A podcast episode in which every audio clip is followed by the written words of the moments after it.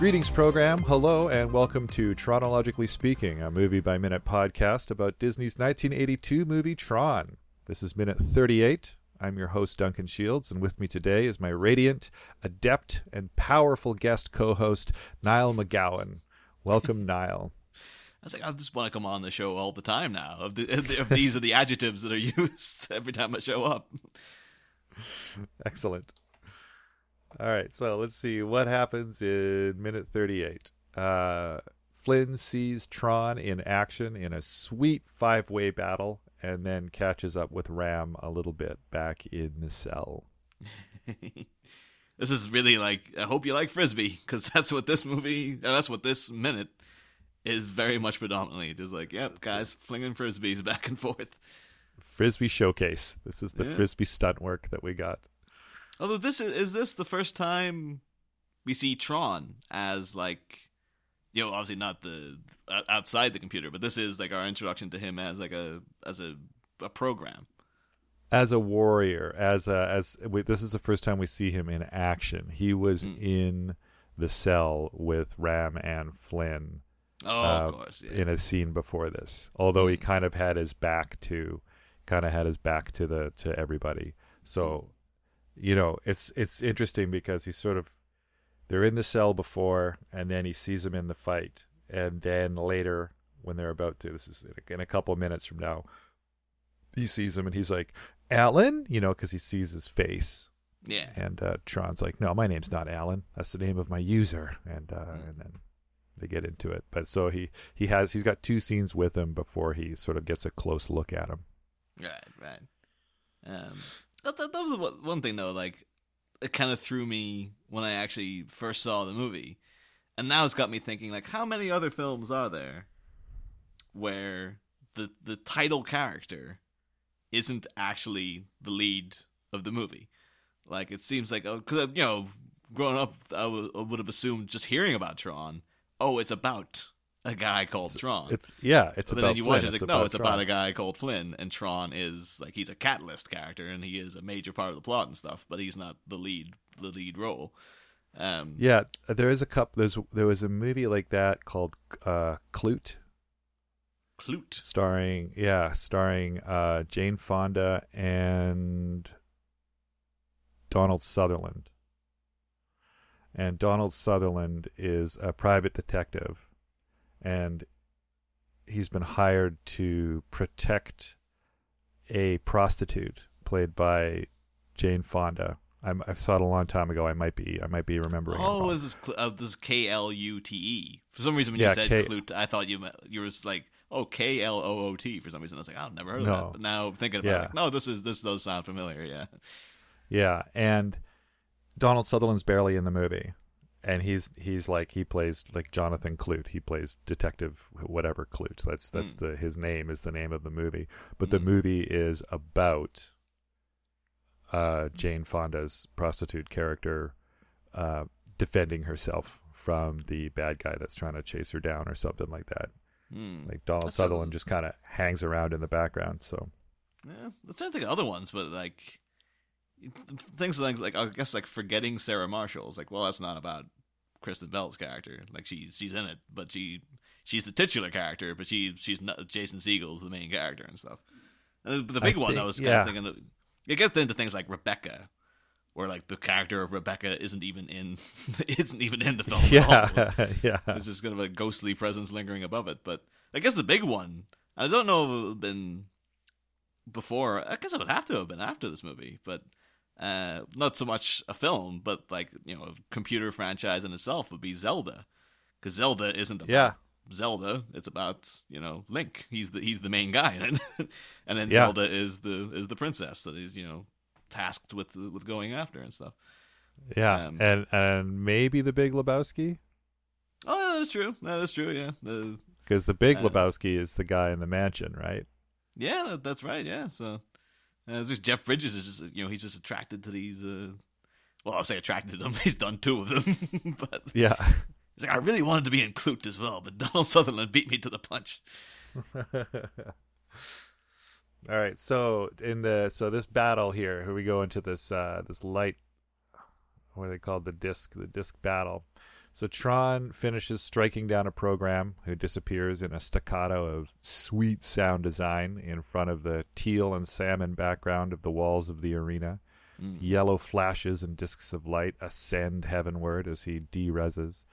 Now, this was all, uh, I really was focusing on the sound design for this little bit because it's such, the sound design in this movie is so iconic. The sound of Yeah. Sark's cruiser and the sound of the light cycles and the sound of de-rezzing. The sound designer Frank Serafine said he got the sound by running his micro through, microphone through a, a pitch to voltage converter, which triggered all of his Minimoog sounds and created a feedback loop through the microphone to the synthesizer. He says kind of like how Jimi Hendrix would put his guitar up to the speaker and create a feedback loop. Mm. So he'd he'd That's- watch the footage and just like jiggle the microphone and shake it in his hands and stuff like that right next to the speaker. Mm. That is a thing I always I always do love hearing about, like the the foley people and, and things like that. Like, how are we going to come up with these sounds of things Yeah. that don't exist? like you you just get them like, oh, I got a I got a box of cornflakes and I just put the microphone and crunched it in there. Like, yeah, that's that's your footprints now. like, it's, it's just Yeah. cornflakes. Or the it was uh, I remember they would have sound designers on Letterman and stuff like that that would bring on this is this sound and this is this sound because it made for good TV. Mm. and she did I like breaking bones you just twist some celery near the mic Yeah. right? And so she she brings up some celery near the mic and she gives it a twist. And the sound you're just like ouch! Oh oh my gosh. No. Oh that's the worst. It sounds exactly like some some bones splintering inside. It's really really effective Was it the one of Ben Burtt's as well, where like his like I think his wife made like a lasagna or something, and he heard like the bubbling of it, and he was just like, "Oh my god, I gotta!" He had to run and get a microphone to record the sound of the lasagna bubbling because he was like, "This is gonna be perfect for a thing I need." And so it must be actually like you think it would be. Oh, what a great life that must be! But I imagine they probably under quite a bit of stress because they're just like, I, I don't know how I'm going to do this. I've got to literally pull this out of my ass somehow. So you just be living Yeah. in constant terror, like I might not be able to, to find these sounds. And then when you I do, think you're just you like, gotta- oh and you got to try to like a lot of the sound designers that I know, they have to really take the sounds around them and put and then try to understand them out of context. Mm. You know, like this bowl falling down a concrete step could be what I need for this voice Yeah. in this other project. They need to make these kind of bizarre connections. You know, they either have to mimic something exactly from real life using instruments that that you would never think of to recreate those sounds, or they have to when they're doing something like Tron or something fantastical, they have to just throw some stuff together to make something that sounds good in the end product. Like the mm. the floating tanks in the Phantom Menace, the floating tanks from the Empire. He, the sound designer there, the legendary sound designer, I forget his name right now, but he Ben, had a. a Ben Burtt, isn't it? So, I think that's Ben Burtt. Yeah, I think that is Yeah. Ben Burtt. He had an electric shaver inside a metal mixing bowl. So he would just put it against the, uh, and then sort of run it around the bottom of the metal mixing bowl, and it would kind of flange and go around and cycle and stutter. And he was like, "Oh, perfect. There you go. It's a floating tank. Floating tank. You know." This was sometimes he's just like, I just had a bunch of stuff on the table. I'm like, uh, I don't know, put this, uh, I don't know, put this piece of jelly in some sort of uh, in a bottle of Coke or something. Does that make a Put noise? like whatever put that, noise put is. that, uh, put that brick in the washing machine, and we'll see. Uh, we'll see how that see how that sounds. like, that's that's a lightsaber now. just like Yeah. instead of a brick in a washing machine. What was the uh, one thing that I always one of my favorites is the siren in Ghostbusters Mm. Is a screaming cheetah run Really? backwards. Yeah. Ah. That I thought that was just like an old 1930s siren from Oh, yeah. that type of that type of uh, ancient 1950s uh, ambulance that they Hmm. used, but it was not. It's a it's an actual you know sound effect that they concocted for the film, and that's how they did it.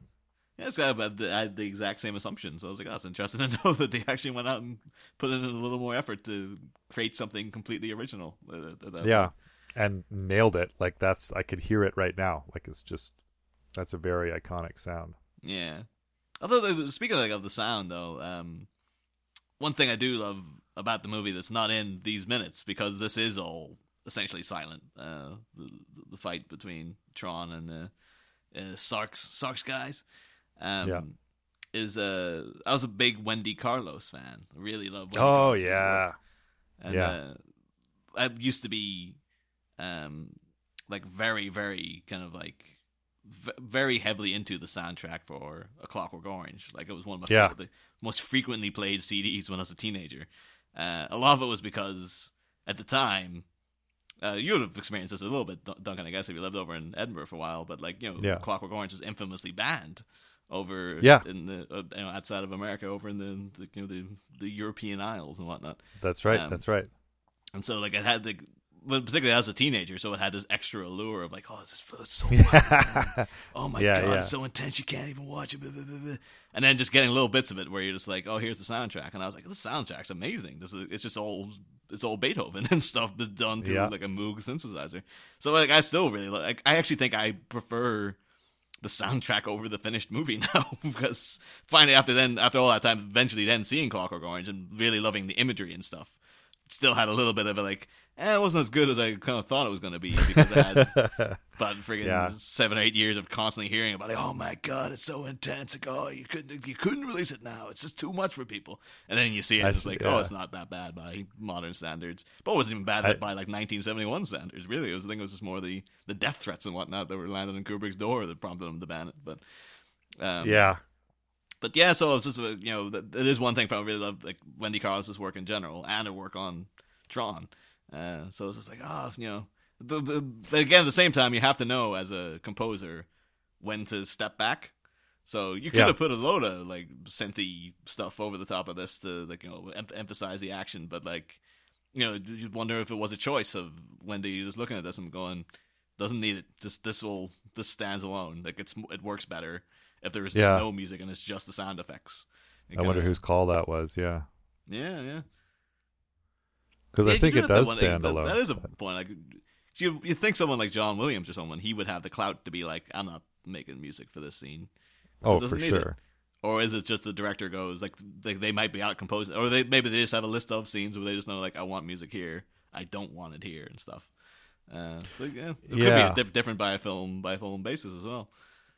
Well, like Wendy Carlos kind of did a bunch of themes, right? Like I don't think she really did a soundtrack for specific scenes. Like she was like, here's the titles, here's the different titles, here's a, I guess a love theme, here's like a chase scene, you know. But they were all like they weren't really punctuated with, with then this happens and this happens and this happens. And, like I think I don't know if they would have wanted her to do a scene like this and they have i think the editing took a long time Mm. i think so maybe i don't know i don't know i'm getting into the realm of like i'm not entirely sure i wasn't there i don't know But, uh, yeah, it would have been- quite a bit though. We're like so recently as well got really into the um, you know the the Watchmen HBO show that's on at the minute. yeah uh, and they've got like you, you watch it like an episode by episode as it's airing. You're like, ah, that one track was amazing. There's like re- some really brilliant bits of like ominous synth and stuff in that show. yeah yeah And then it's like, oh, it's Trent Reznor doing that as well. It's like, oh my god, he's a good. You know, this show must be leading up to something. They got friggin' Trent Reznor's come in to do the soundtrack for it. Um, but then you go up, you, you listen to this one track. It's like what, one in particular called "How the West Was Really Won." You're like, oh, that's so distinctive. I wonder if it was made exactly for this scene. And then as you Yeah. watch the show, it's like, oh, they use that a bunch of different times. Like it's just a track he's done. Yeah. you're just like, right, throw that one on. that that'll suit this scene as well. You know. yeah yeah with the uh with this scene here other the some of the other sound effects that frank serafine did was like the discs flying through the air are uh they're a monkey scream run Ah. backwards through a through a flanger and then the whooshing the whooshing element as they're flying around is he got a really big cable and just like, was spinning that in the air so you get that kind of whooshing sound It's like that and Ghostbusters though. It's like that's the secret of the the sound designers of the It eighties. seems like, to be. what what you need to do is just find an animal and just play it backwards through a thing. yeah No one need ever know that that's what you did. Yeah, like the every zombie movie, everybody seems to have pig screams. The when the Mm. when the possessed are screaming, you got to have a pig scream in there, and I'm like, oh well, Mm. okay. I think it was like, when they, like like Jurassic Park. It's just like well, T Rex is like that's a lion roar mixed with like I don't know an exploding cantaloupe or something. Like they've got a And a real like like a yeah, just like just go, or go to what you know, and just like. That At that point, it's the nineties. I was like, we're gonna play that lion roar backwards. It's like, no, the, the, the decade has changed. We're out. We're out of the, the playing the things backwards now. Play them forwards for Christ's sake. yeah, it's just there's only so many animals. We're finished.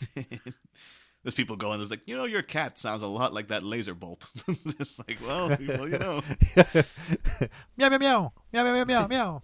That'd be good. And uh, yeah, he says that. Well, back then, well, Frank Serafine back then was using uh, one quarter inch tape recorders, like a cassette tape stuff, and you mm. could hmm. get some really interesting effects by speeding up and slowing down the tape. And it's the kind of thing you don't get in your modern day digital workstations. Mm. Um, I remember a, a sound designer I knew. I saw I saw one of those uh, quarter inch tape recorder box effects uh, equipment that you could have in. Uh, it was in a way back in the 90s, and it was already an antique in the 90s. But this box it had a clear window on the top, and tape heads at each corner of the window, and then cassette tape would spool out and get completely kinked and backed up and filling this like seven inch by seven inch shallow box with glass on top before starting to be wound in from the other side. And it looked like it would get tangled or break down in like 10 seconds, but it didn't. It just kept on spooling through chaotically. Mm. And all that all that slack was there to let the machine read the tape and store it so you could play it back in real time, if I understand it correctly. But it looked like it was really impractical and that it would work for two seconds before it would get all tangled up. But it was very dependable and you got lots of fantastic effects out of it.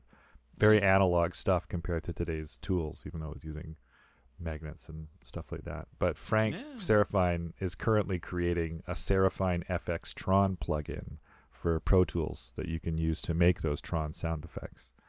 I'll have to uh, I'll have to look into that. What what other movies has he done? Has he done like any other really distinctive? Like, oh, he was the guy who I don't know did the sound of Jay and Silent Bob's, you know, smoking weed or something. like he was. I'm not uh, I'm not sure. I'm sure he must have done more. Like he's been very very active. He's still he's still around. He's still doing a bunch of stuff. Mm. Um, what do we got here? Tron, Grand Theft Auto, Pocahontas, Wing Commander, Interstate 76. Oh, a couple of small indie pictures called Star Trek: The Motion Yeah. Picture and Star Trek 3: The Search for Spock. Oh, he did Tron and Tron Legacy. Yeah. He's done a whole bunch of commercials and TV episodes for like Baywatch, Thunder in Paradise, Chrysler, CBS, and Fox Ideas. He did the Eveready Bunnies. Has all sorts of uh, yeah, Nintendo, National Geographic, Mercedes. He's just, I think he just, uh, he's just been like just working a lot on a bunch of different things, both in TV and in film. Mm. Oh no! Dang it! No, he's he passed away. Oh, oh no. Really recently, too. Yeah, he was struck by a car on September twelfth, two 2018, in Palmdale, Oh, California. Oh man, that's a bummer Jeez. to discover That's that s- on air. Yeah, what a huge bummer to discover that on air. That's really sad. Ah, well, I'm sorry to hear that. R.I.P. Frank Serafine. You were pretty cool. Oh my gosh, that's gonna put a pall on things. so anyway, uh, Oh. Tron's doing pretty well in this. Uh, anyway, Tron's doing pretty well in the fight. Uh, let's see there. Tron puts a hand on the program in front of him, his old pal of 10 years already at the time, Loyd Catlett. And he Hmm. says, uh, Hey, who's that guy? And Lloyd says, That's Tron. He fights for the users. And the program behind Flynn gives Flynn an impatient little shove. And I'm Mm. pretty sure that program is Michael Dudikoff, as we went over before. But the program behind him seems to be stuntman Erik Cord. Mm. And Erik Cord has 132 credits on his IMDb, the latest of which is Monster Trucks in 2016, which was a Ah. surprising a surprisingly good movie with really good effects was- despite the the bonkers was- premise and the so-so That was one of those things. Like, I remember all the lead up to that. I was like, "Oh, this thing looks like it's gonna be awful," and then it came out. people like, garbage. Like, what do you know? It was actually like a good film. they accidentally made a good film out of it as well. Yeah, I remember like this is going to be one of those ones that you're going to be able to turn into a drinking game because it's so bad, and then it was like, oh, this is really serviceable. This is a delightful film, and it's well Mm. made and well paced, and the effects are great. I don't know what to do with myself right now. you know? Like Monster Trucks, the the little movie that could. yeah, the little movie that could for sure. Like Attack the Block or something like that. You know, one of these little indie films that was like, oh, you actually really hit the mark. Yeah, yeah, yeah. I was like, yeah, Attack the Block now. I was like, going back to it, like, all those people are like somebody now as well. Yeah, yeah. Like, going the- back to Monster Trucks, it's like, yeah, that monster turned out to be like he played like Dalton Trumbo in something. Yeah, I don't, I don't. Yeah, I don't think there was too many careers that blossomed out of out, out of monster trucks, but hey, not bad. yet, but you go back. not yet. We'll see. Turns out, That's like, one thing. know, I, the next generation of Superman was in was in Monster Trucks or something. yeah, Wasn't that too? I think that was actually. Um, also, doesn't David Warner? He is he's Dean Cain's Jor El, isn't he? And like the like the the Dean Kane Superman show. I think Jor El was in like one episode, and it was David Oh. Warner, which is Oh, like a very ne- nefarious presence to have, being like you know the voice of Superman's dad and stuff. well, he like, tries. He tries to like. There's an interview with him that I saw where he's not into playing villains anymore because he's been Oh. typecast as a villain, and he's not. He doesn't see himself as a villainous person. He's just a good actor. You know, isn't that always the thing of like the, the the really good villains? They don't see themselves as as the villain. So- yeah, maybe that like, that's how that's what gives him even extra power as a villain. Is he's like, no, I'm not a villain. You know, So I'm just doing what I do They were for- making a Ra's Al Ghul hero show about like what a great guy he was, and I didn't He's realize just- I was he- the bad guy. he's doing it for the greater good. I don't see what the problem is. You know. Yeah, but this uh, this guy Erik Cord, he's been in, in a lot of stuff. He his first credits in 1969 for Five the Hard Way, so he was already established by the time he was doing Tron. But he's done Conquest for the Battle of the Apes, sorry, Conquest for the Planet of the Apes, Battle for the Planet of the Apes, Earthquake, Towering Inferno, Damnation Alley, Buck Rogers, Beastmaster, Cloak and Dagger, The Return of the Living Dead, Silver Bullet, Running Man, Midnight Run, Alien Nation, Twins, Hmm. Ghostbusters 2, Total Recall, Robocop 2, Robin Hood, Con Air, Scream 3, Death Race, the latest Robocop, and a Fast and the Furious movie. Like, so he's no. Yeah, he's, He's doing no he's doing good stuff. It's Yeah. also quite telling that like I didn't blink when you messed up at saying like oh conquest for the battle of the apes because I was like yeah that's a title have called one of them that it's like, Yeah. nah, it's like yeah dawn of the dawn of the rise of the planet Dawn of the battle Rise for the, apes. fight of the Planet of the Apes. Pretty. They can't turn back uh. You can't just try to simplify it. You have to keep going and making them increasingly more ridiculous. every That's right. I want to see like a like a future poster for like the the the nineteenth, you know, apes movie, and it just got, yeah, it has to be like conquest for the battle for the plan of the underneath of the of the planet of the apes or something like that. At this And point, they're, so- they're, they're using CGI to bring back Rod, Rodney McDowell as Caesar and stuff. Andy Serkis is Rodney McDowell as Caesar oh in Conquest for the Planet of the. Now you're talking. yeah, That's gotta get be on done. it, Disney. You got the rights now. Get on it, Disney. Or if anybody's listening, get out in your Photoshop and like post it to the listeners page because that'd be something fun to see. Let's see. Uh, yeah, he was also as an actor. He was in The Sword and the Sorcerer and Total Recall, which is Mm. kind of fun. It's like I mean I like that as a stunt person. If you can deliver a line or two dependably, the production will often throw you a bit part just to save time, especially if you need to like go through a window or get in a fight or fall down some stairs or something like that. Mm. I don't know if it's So a uh, that's the thing, though. Like, this is Arnie Total Recall, not Colin Farrell Total Recall, because I could get very judgmental about which one he's he's actually in. I'm pretty sure it's Arnie Total Recall. I'm pretty sure it's back in the day Total Recall. Okay, okay. Although, I can let that one go uh, then. Yeah, yeah, yeah. Yeah, the remake that was just kind of forgettable. It had some neat art direction, but It was one of those ones like I think like at the time it was just like it was actually like the RoboCop remake, and then they did that remake of like Carrie and stuff. And a lot of people then when they actually did watch them were like, you know, it actually isn't that bad. Like it's not as good as the original, and it's No. just kind of it's kind of pointless, but it's like it's okay. It's a watchable movie, but at the same time, it's like yeah, if it's pointless and it's not doing anything to improve the original, then it, it shouldn't exist. It just should, you No. know. just being serviceable isn't good enough to be like, well, Not this at is the all. new, this is a movie called RoboCop. It's like that ain't RoboCop. Get the hell out of here. you know? Yeah, I find that's the way. That's what I really like. Like you got to take something that wasn't that great and make it better. You can't Yeah. take something that was like the coolest film that anybody has ever seen and try to make a remake. I'm like, well, Mhm. Good luck with that. You know, I don't know. I don't know how you're going to do that, and it's really, really hard to do. I think some baffling things like Peter Jackson doing King Kong because his excuse was like, "I really love King Kong. It's like my favorite movie." I'm like, "Well, why are you why are you touching it then?" it's like I, I want to. Yeah. Like I was like, "That's not good enough. like that's not a good reason to to re- spend millions of dollars and remaking a." You know, and turn it into like a three and a half hour opus. You know, it's like Yeah, go and find a movie I- that wasn't that good and, and do something. One one I used to always say like it d- deserves a remake was um, Halloween three, because Right. that's like a really solid idea for a movie, and it's just not quite there as a film. But now as time passes and I've seen it more, I'm like, yeah, you probably shouldn't touch this either because it kind of a lot of its charm is that it's just like this oddity. Like, yeah, it's a real oddity. I still I still have to see Halloween three, but I've heard a lot about it, and I I really everything I've read about it, I'm like, oh my gosh, I have to see this movie. It's it's, it's genuinely like there's a lot there's long slogs of it that that are very very boring, like but Yeah. when it hits it hits really well. There's like certain scenes that like that are properly like oh this is this is great. With- with, you know if you had a better uh, movie surrounding this this would have been amazing. But And it's got Um, nothing to do with Mike Myers, right?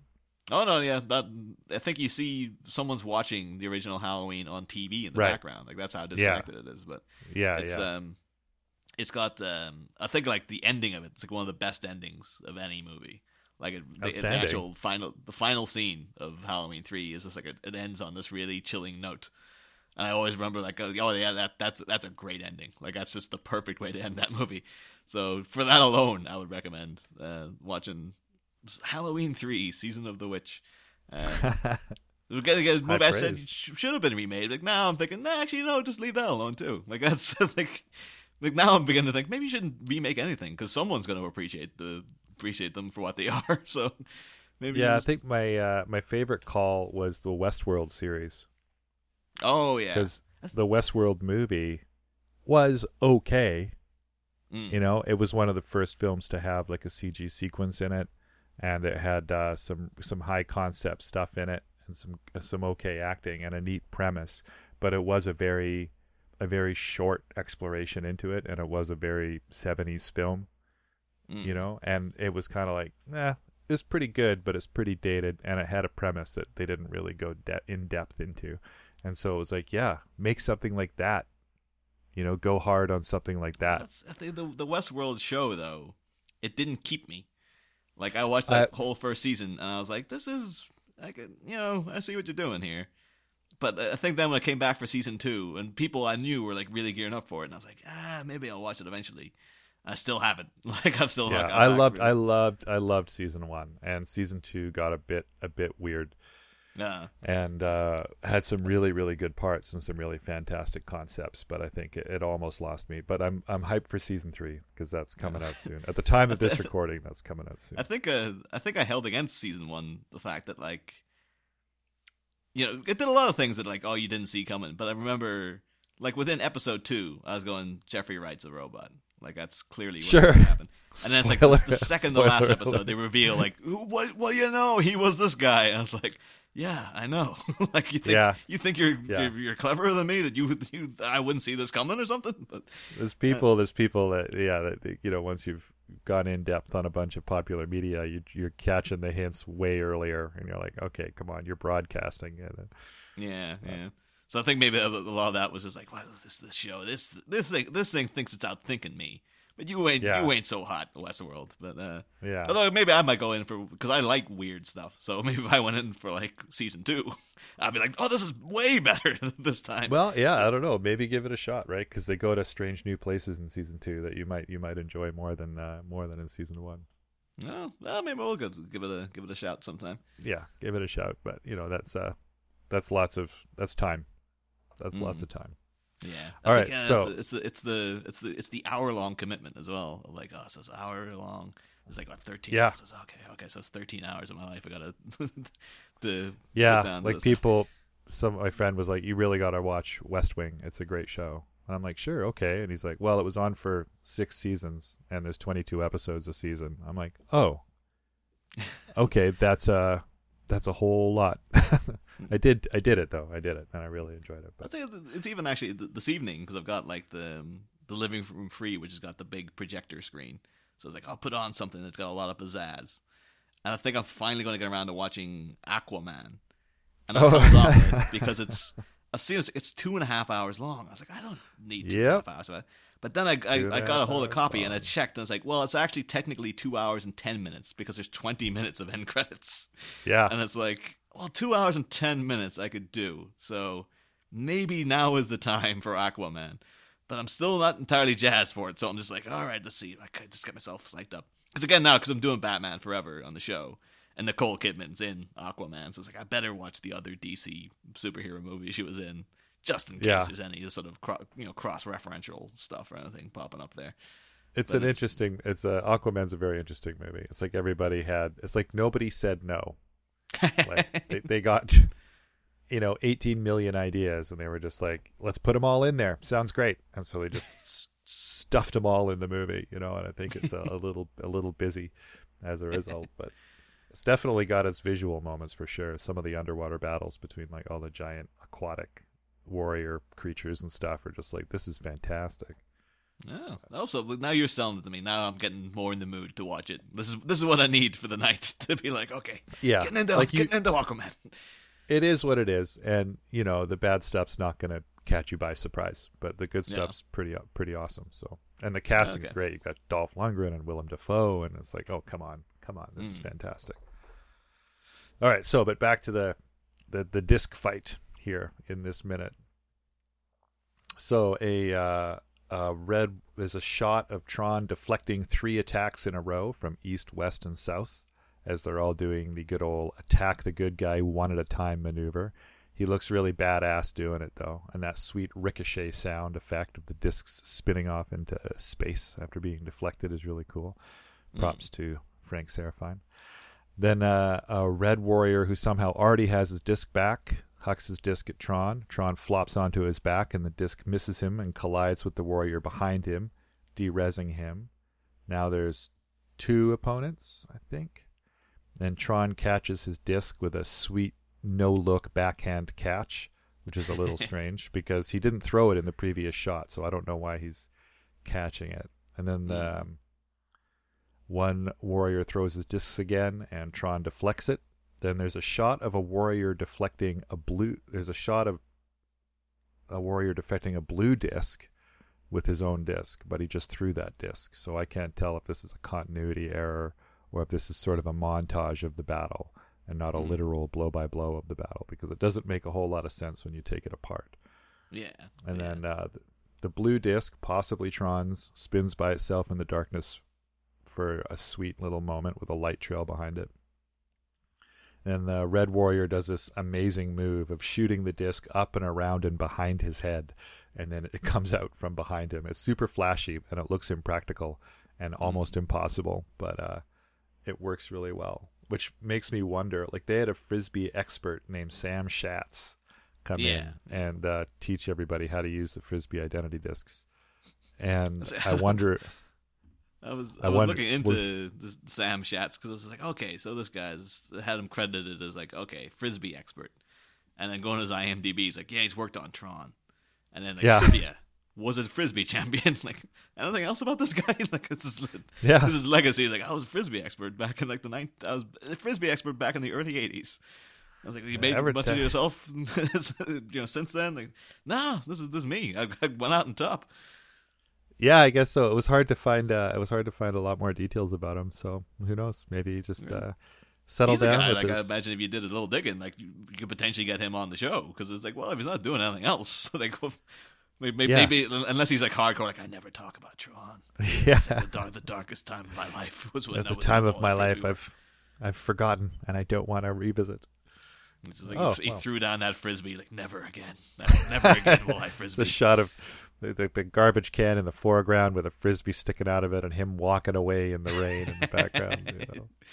until like the day that like I don't know his like his son's abducted or something, and he has to like pick up the right. frisbee once again. I'm done throwing frisbees. Yeah, we need you, man. We need you. We need the magic. And And I was- to Venice it's a- Beach. He's just like, all right, one more time. One Puts more on the- time. puts on the shorts, throws off the some shoes. uh, there's some sweet test footage of Sam doing some tricks with the frisbee and uh, the Tron armor against a white background because originally they were thinking of doing it against a white background instead of a black background. Hmm. But um, it's easier to make a black room than it is to make a white room. Yeah, Turns out because a white room needs a lot of light and a black room just needs a lot of velvet. that's one of those things. That, not to, to skip ahead too much, but like when the cut, when you know, when it cuts later on to Ram doing all his little, uh, you know, disc spinning tricks in his hand. I think that this it said in the trivia like that is Sam Schatz doing that. But the thing is, Well, maybe maybe because it is a frisbee, like I was looking at those tricks as and I think the movie's trying to be like, wow, look at this. And I was kind of sitting like, I think I could do that. Like that looks like it's just flipping Yeah. a frisbee around over and over and You stuff. I don't think spin there's it anything too impressive. spin with it it. and flip it. in. Yeah, yeah. It's It's not like- like uh, It's kind of like Yeah, uh, I've got uh, in the house at the minute. There's like a, we've got a little uh, two year old boy. yeah, And, like you do things in front of him, like um, he's got like a little, you know, little play shopping till, and it's got like little big big coins inside, and you flip them and catch them. He's just amazed by that because it's like the most. It's like it's, he's mind blown. He's only two. The idea you can flip a coin and catch it. But I imagine Yeah. if you show like I could I could be doing the, this this like the most basic frisbee things in front of him. And he would be like at the way that the director of Tron was like, I'm hoping people are going to take away that this is supposed to be amazing that he's able to like spin it around on his finger and stuff. I was like, what else do you do with a frisbee when you're not throwing it? You just flip it around and stuff.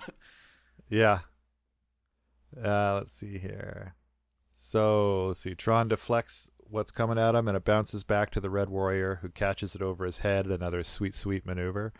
Tron hucks his disc against a cowering, thicker warrior who shields himself but is knocked over by the force of the impact. I'm guessing this isn't the guy that we just saw with the sweet moves.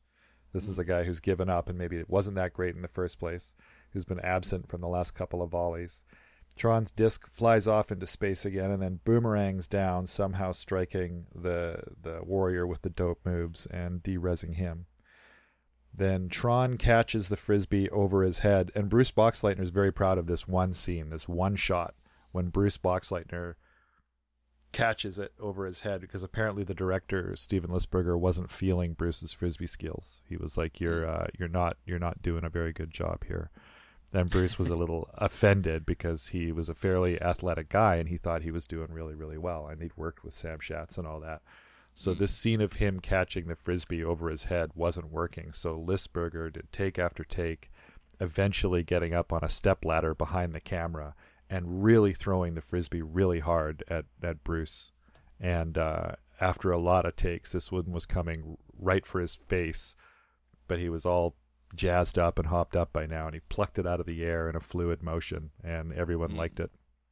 So he, whenever he sees this shot, he's just like, "Yes, excellent, I came through. That was a challenging day, but it's all there on the screen. You know, it's a really sweet motion."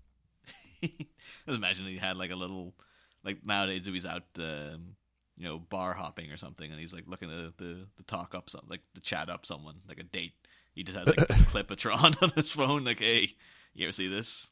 Look You ever see I this? that? Look at that. Pretty Look sweet, that. Poetry in motion, eh? yeah. Was- What was that like? Forty years ago? Yeah, but you know, still got it where it counts. yeah, but still, right? But still. What are you doing later? All right, and we see uh, Tron looks behind him just in time to see the final warrior throw his disc at him. Tron bats it aside, and it presumably is off somewhere up in the air in a holding pattern, or it's bounced over and ended up stuck on the ground somewhere because the final warrior is left naked with no defenses, looking super scared. He knows Yeah, what's that's, coming. that's a great shot of him. I really love yeah, that. he's just like, oh no. And then uh, Tron winds up for the pitch and lets it go and takes out this guy in cold blooded, unarmed murder. Which I remember when I first saw this, I remember thinking, well, that wasn't very heroic of Tron. This guy, uh, was just standing there. But it sort of uh, it paints the odds. But this guy is uh, this guy, the last sort of fighter. That's Craig Chudy. His name's Craig Chudy. He's Oh. 82 these days. He's got four credits for stunts. He's got Die Laughing, Emergency, the TV series with that great theme song, The Poseidon Adventure, which I'm sure employed most of the stunt people in Hollywood at the time.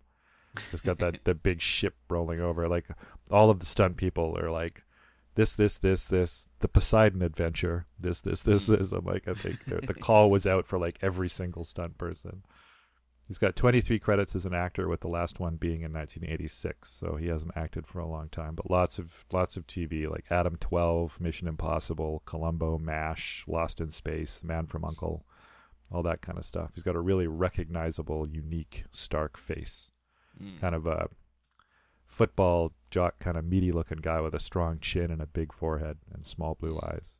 Usually cast as guards and police officers and stuff like that. Yeah.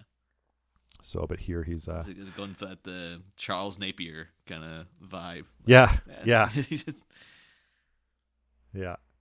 And then Tron catches his disc after the last uh, the last warrior dies again without looking because he is super cool. And then he looks up in triumph at Sark's carrier and holds up his disc in I don't know triumph or protest. A, a pre a, a previous co-host was thinking that since it's an identity disc, he's basically saying, "This is me." yeah. Like he's holding up the desk like this is me. You know, what's your what's your take on it? Do you agree with that? Um, it, it's it, yeah, it's, it's kind of yeah. It's, it's actually it's a good question, really. Like what the I, I just took it as a as a moment of triumph. Like just like you know, this is my tool. Look at how adept I am with it. Yes, I am. I'm the best, basically. Um, Yeah. But I, I do like it as like a kind of like you know at the same time being a this is me moment, and also maybe he is trying to make some kind of you know motion of defiance of like you can't beat me, like you know to to Yeah. And, and Yeah. Master Control. Like yeah, this, I am who I am. You can't defeat that. Look, I've just used this thing to destroy all these people. You ain't gonna get me, kind of thing. Yeah, yeah, I think that's got to be it too. Uh, in the commentary, it mentions that all the effects of the disc trail flying through the uh, air and the effects of the light sources from the discs on the characters were all done by hand Mm. by like seasoned veteran effects animators at Disney. So that was one aspect of this super old school technique being used in this cutting edge film. Yeah, yeah. It's tough that it flopped because the visual effects director says that the movie had a 10 year head start on everybody else.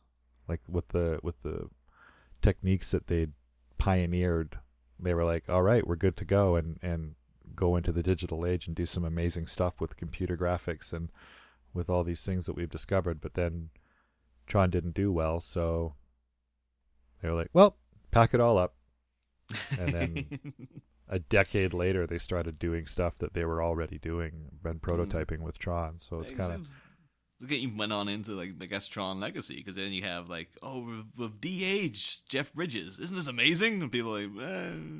and then like Yeah. they do it with Robert Downey Jr. in Civil War like oh my god that's amazing how did you do that yeah, or like uh, oh god, Kurt Russell in Guardians of the Galaxy 2. yeah yeah guy That very much really looks like well Jeff done. Bridges which probably sticks it to him even more like, yeah, yeah, and it worked. The de aging of Jeff Bridges worked for Clu, I think, because Mm. that makes him look a little unnatural. But the actual real world flashback, I watched it just the other day, and I was like, oh, that doesn't. It wasn't hundred percent at the time, and every year that goes by, it ages, you know, less and less well. yeah But- yeah I mean, they tried. They gave it a shot, and they, you know, pushed the envelope for what could be done at the time, and that's all you can hope for when you're doing a movie like that. Mm. Then we cut to the identity, yeah, the identity disc, the tricks that you were talking about being played, a couple of flips and some spins, and I So like I'll, the I'll give sound. him the, the one that looks a little difficult is the fact that he's got it upside down.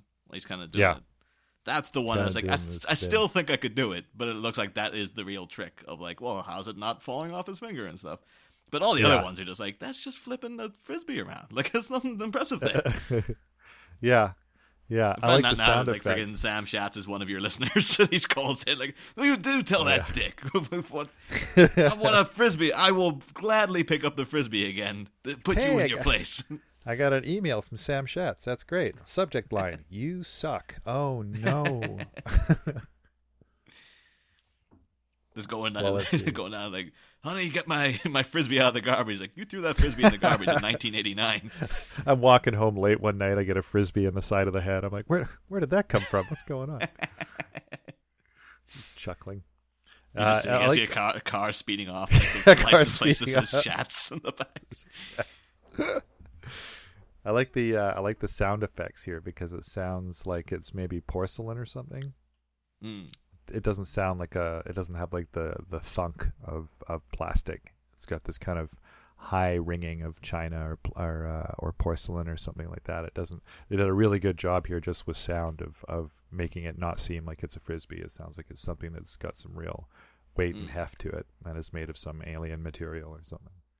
I So do I like like- the kind of.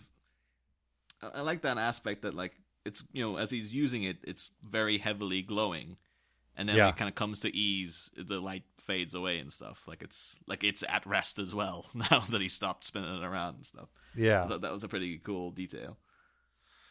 So then we see that Ram Ram is the one that's flippy dipping the disc around, and then Flynn asks him what his name is, and Ram says it's Ram.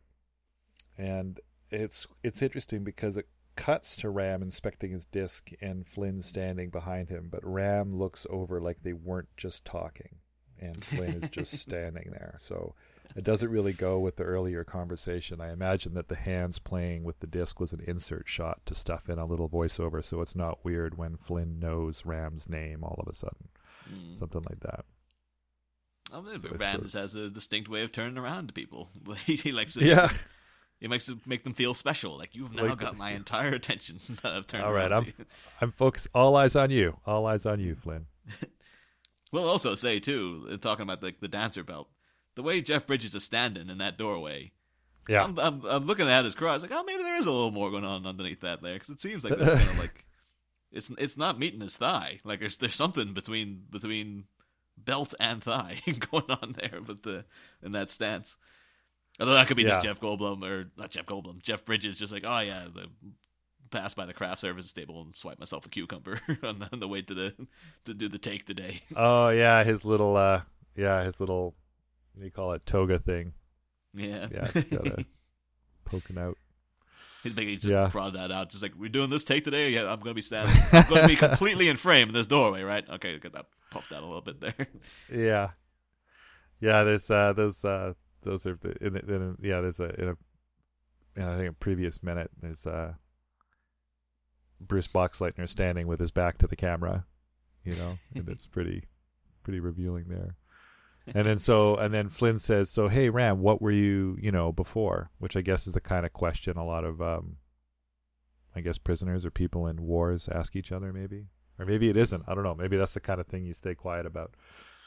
I remember it's a, like it's a thing. It's at least a thing in war movies that they always be like, oh, "Who are you out in the world?" Like that kind of thing. Like, oh, back home, I was just a chartered accountant, and yeah, look at me now. Like it, it, it strikes me as a very, um, it, it, it's a bit of a trope, and you know, not in, in, a, in a negative way, of course, but like just yeah, that's, that's a standard thing for like, you know, guys bonding who have been thrown together into harsh circumstances and yeah, field of battle. Like, so you got anyone back home waiting for you? Like all that kind of stuff. yeah, They- for sure. I remember that in uh, Saving Private Ryan Mm. when the Tom Hanks reveals that he's like a high school English teacher back home or something like that. and then his uh his like his troops can't believe it.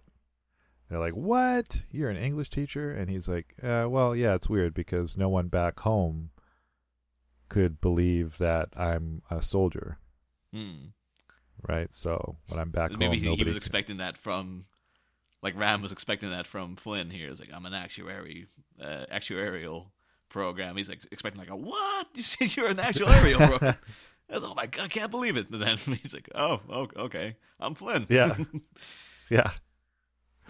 Yeah. I don't know. Be pretty it'd be pretty cool. Yeah, it'd be cool if you could capture that kind of moment. Like if you could have a, a like a program say like, "Oh, I'm a you know, a cataloger.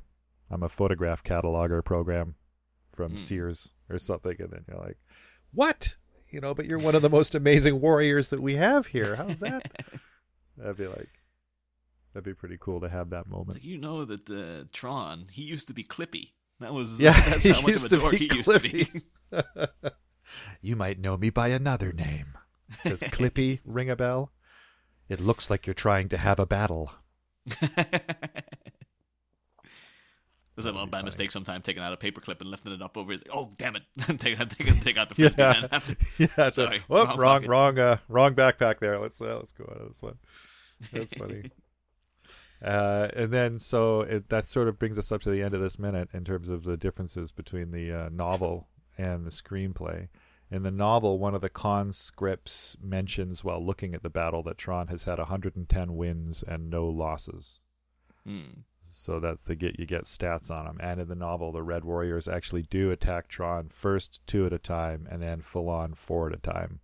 And Tron wounds one, causing the program to vent glowing energy or whatever these guys have for blood.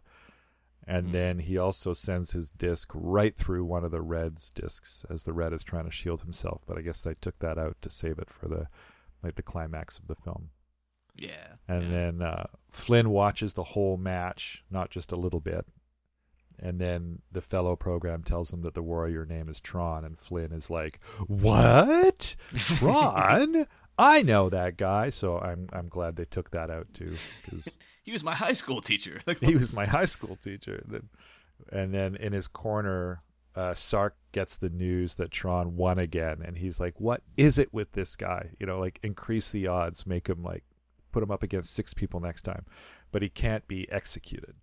That's the Hmm. thing is Sark like I can't just execute him. He needs to be defeated. He needs to die Yeah. in the games. It's the the classic uh classic villain thing. Like, oh, if I just kill him, I'll make him like a martyr. He'll be a Yeah. symbol. I have to I have to break him. Yeah. How many villains that that mentality has screwed over in fiction throughout the ages? Right. Like, you should have really just killed him, though. You know, have saved yourself a lot of time. Yeah. I like it like they've they've gone meta in a few in a few TV shows and movies now where the bad guy just immediately takes out the good guy or the good guy immediately takes out the bad guy like at the first sign of trouble when you're like what Yeah. this was supposed to go like what was that in uh, one episode of uh, Firefly? When he, they've captured the pirates and there's one pirate he's, he, he he sets the engine of his ship up and running and puts the pirate next to it. And Oh yeah, like, yeah. all right pirate you listen to me. I want you to go back to your boss and i want you to give him a message. And the pirate's Mm. like i will hunt you to the ends of the earth. I will never stop pursuing you my name will be on your lips as you die and he's like oh okay kicks that pirate into the engine and he dies and then he gets another pirate and he's like okay I want you to give a message to your boss. And that next pirate's like, yeah, sure. Sounds great. You got it. Absolutely. Actually, yeah, actually, do know that um, that pirate he puts into the engine. Uh, that's an actor called uh, Andrew Bryniarski. Uh, Okay. I know him because he played Chip Shreck in Batman Returns. He's, Oh, uh, outstanding. He's Chris Walken's son in, in that movie. Oh, excellent. Oh, fantastic. Good, good, good. He's also Leatherface in the uh, the Platinum Dunes like Jessica Biel remake of the, the Texas Chainsaw Massacre. Well, he seems he comes across as a pretty big dude, so I'm not I'm not surprised that that's uh, that that's the case. He's got a Yeah. pretty imposing imposing Uh, figure, imposing. Oh, we got a lot of we got a lot of material at him because if you if if you watch him like throughout Batman Returns, like, it's very obvious that he's doing a Chris Walken impression because he's playing Chris Walken's son. And Oh, it just was like, what, what kind of a situation was that where you're on set with Chris Chris Walken? You're having to do like, okay, so I guess I'm I'm talking like you now. You know, would Walken take offense to that, or would he? But um, but yeah, yeah, it was one of the one of the things that like, oh yeah, he was that he was that one guy from that episode of Firefly. Nice, excellent. I'm really sorry that we didn't get a montage. Like I'm like that's the other difference in the screenplay. Is just there's the whole scene in the screenplay of the part where there there's the, instead of this fight, there's a montage of Flynn and Ram and other contracts uh, constructs learning and practicing the games and getting gear and armor and other stuff like that. Before cutting to Ram and Flynn having this conversation in the cell, but uh, it would have been cool to have that a montage.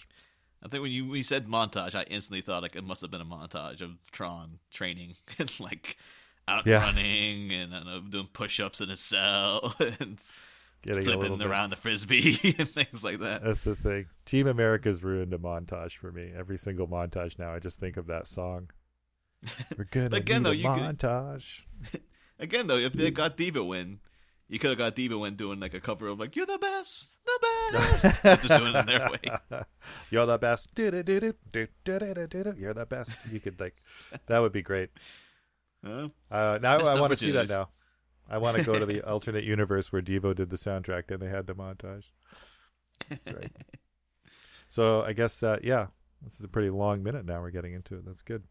But that takes Yeah. us to the end here. So I guess you want to go over again where people can find you if they want to hear more of you. Oh yeah. Uh, if you want to hear more of me, you can find me uh, at Bat Minute, uh, which is a podcast which is covering the Batman movies eighty nine through ninety seven, uh, one minute at a time. We're doing we're middle of Batman Forever the minute, having a great time over there. Uh, and then you can find us on Twitter, just on at Bat Minutes. Uh, and we're on Facebook at the the Bat Minute Listeners Cave. And then if you want to just actually listen to the show, just without in, having to interact with me in any way, um, you can find us on all good podcatchers. I believe we're also on Spotify. I've been I've been told this, but I'm not. I don't have Spotify myself. I've not tested it. I know people who have tested it and said they can't get it, but Oh, my co-host who set it up has assured me that we are on Spotify. So excellent. um, hopefully you might have better luck than, than some other people I know. Nice. And then if you want to listen to us or get in touch with us, check us uh, more on chronologicallyspeaking.com or just look for Chronologically Speaking on most of your podcatching devices. Uh, drop us a line on Twitter at Chronologically Speaking or an email at chronologicallyspeaking at gmail.com or go to the Facebook Chronologically Speaking Minute by Minute listeners page and interact with us there. That'll be a, a fun a fun place to talk to us about the ins and outs and details of Tron. And then shout out to Pond 5 for the intro and outro music, the sweet Tron like music. And then special thanks to the Star Wars Minute that started it all. Go on over to moviesbyminutes.com and see if your favorite movie is there. And if it isn't, consider doing one yourself. All right. Do you want to do a little end of line on three? Let's see if we can let's see if we can capture the spirit of that first one. Let's see if we can capture it. Okay, we'll try our best. Three, two, one. End of line. line. There we go. Perfect. well. Nailed it. you can Nailed fix it. that now.